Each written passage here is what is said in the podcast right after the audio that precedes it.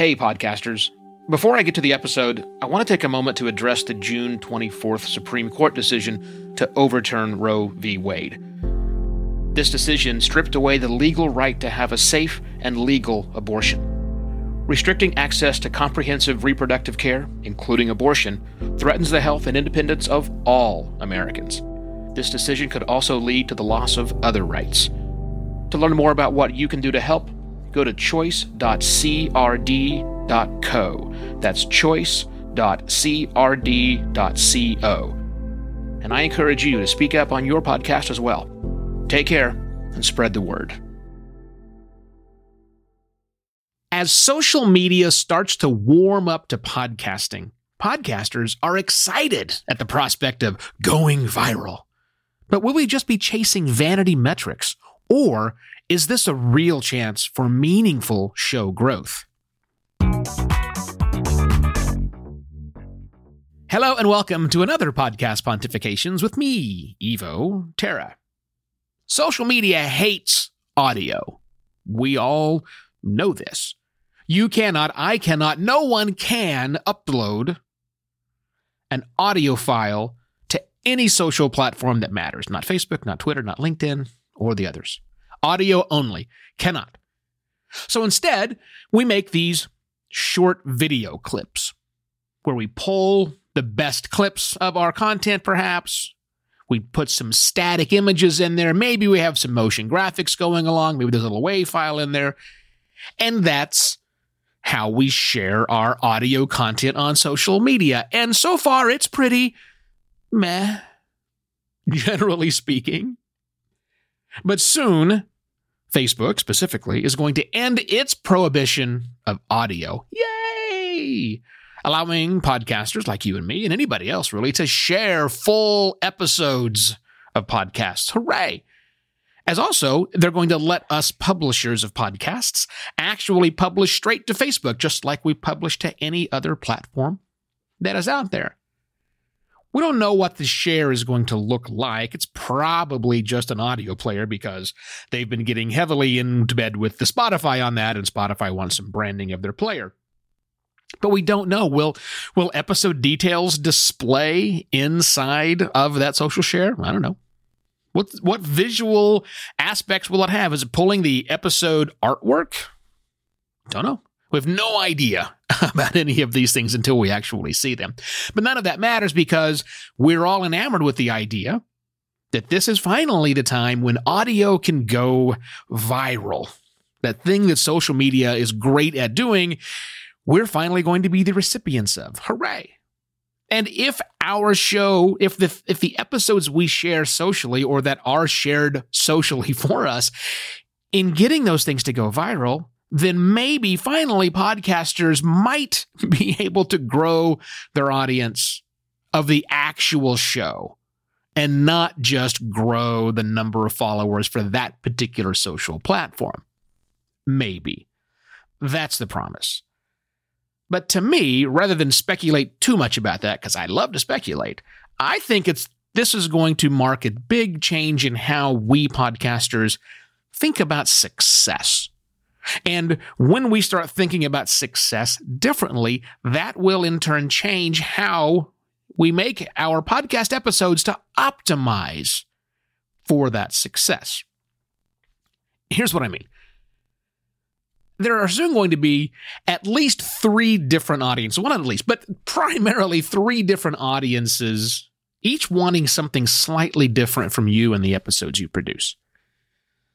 Number one is the audience I'm going to start paying much more attention to when I come back for season two. I'm sorry, season four of this back in July. Paying members, people who have given money to get content, to support content, to whatever reason, paying members. Because for them, their motivation is, is, well, look, I want to make content for them that makes them want to pay, want them see the value in the episodes that I make. It's a much, it's a very small segment, right? Single digit percentage points are all we're getting for paying members, but they have, they, they have their own idea of what a worthy episode is. So that's number one, first audience. Second audience, the general public. People who are not paying members, maybe never will be paying members. Maybe they're subscribers or followers in a various um, podcast applications, sure. But these people who just listen to the show because they want to listen to the show. Now, for them, I want to make sure I'm putting out a show that they don't just download, but they actually listen to all the way. I'm looking at the completion rates inside of the various podcast portals, at least the ones I can get into right now. the third, and the new one, will be these viral spreaders. These viral spreaders will look at my episodes differently than the other two audiences. They may not judge them worthy of paying for. They may not even judge them worthy of listening all the way through, but for some reason, they find them worthy of sharing socially, making it go viral, hopefully, is the idea. And again, all three of those are the person, they're, they're doing the thing they're doing. They're paying because they think it's worthy. They're listening all the way through because they find it compelling. They're virally or at least socially sharing because they feel it works for them. Those are all different audiences for different reasons. And if we optimize for one, we might negatively impact the reason the other two audiences exist for our content. I might jeopardize my paying members by shortening episodes. Well, I couldn't get much shorter. Or, but I could certainly by decreasing the number of shows I output. If I can analyze the paying members and say, hmm, I'm giving too much content, maybe, maybe I will, I will lower that. Hmm. To keep paying members up and happy, I'm not sure that would actually work, right? Maybe it gets my completion rate to go up. Maybe that's why my completion rate is down. I'm, I'm not, I'm putting out too much content. Okay. Maybe, maybe I did that, but if I'm jeopardizing my paying members, eh, that's not a good idea. However, maybe it is a good idea because who knows? Maybe there are more people out there who'd be willing to pay that aren't knowing enough about it. Maybe I figure out what's going to get viral attention because I'm going to analyze the episodes that get shared socially. And I'm going to do more of that.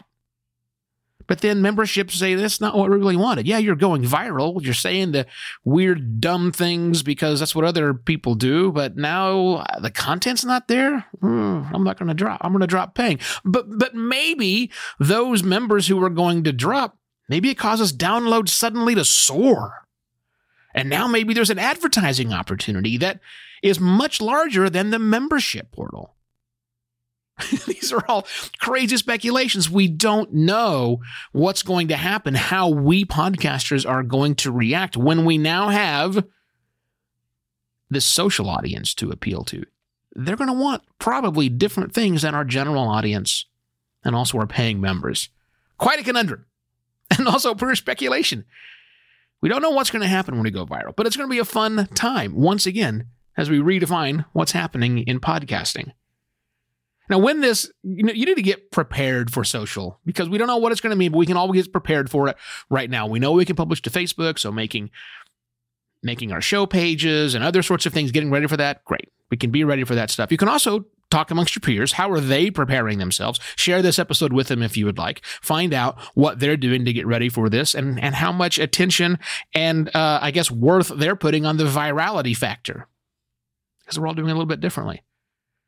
And if this made you think about things differently, I would certainly appreciate it if you would go to buymeacoffee.com slash evoterra and, and sign up for a membership because very soon I'm going to be announcing some new things for members only. I mean, buying me a coffee once is great. Please, if you want to do that, knock yourself out. But I would, I would like for you to consider doing a membership, which is also super cheap because I'm going to roll that into the new stuff that's coming out for a couple, in a couple of months or so.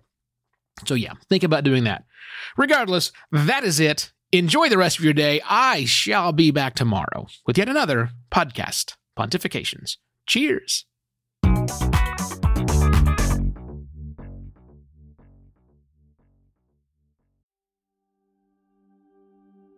While Americans overwhelmingly support the right of an individual to make their own decisions about abortion, unfortunately, that right is no longer protected everywhere in the U.S. The Supreme Court overturned Roe v. Wade on June 24th. Abortion is a basic healthcare need for the millions of people who can become pregnant. Everyone should have the freedom to decide what's best for themselves and their families, including when it comes to ending a pregnancy. This decision has dire consequences for individual health and safety and could have harsh repercussions for other landmark decisions. Restricting access to comprehensive reproductive care, including abortion, threatens the health and independence of all Americans. Even if you live in a state where abortion rights are upheld, access to safe medical procedures shouldn't be determined by location, and it shouldn't be the privilege of a small few. You can help by donating to local abortion funds. To find out where to donate for each state, visit donationsforabortion.com. That's donations, the number four, abortion.com. If you or someone you know needs help, or if you want to get more involved, here are five resources. One, Shout Your Abortion is a campaign to normalize abortion. Two, don't Ban Equality is a campaign for companies to take a stand against abortion restrictions. 3. Abortion.cafe has information about where to find clinics. 4. PlanCpills.org provides early at home abortion pills that you can keep in your medicine cabinet. And 5. Choice.crd.co has a collection of these resources and more. We encourage you to speak up, take care, and spread the word.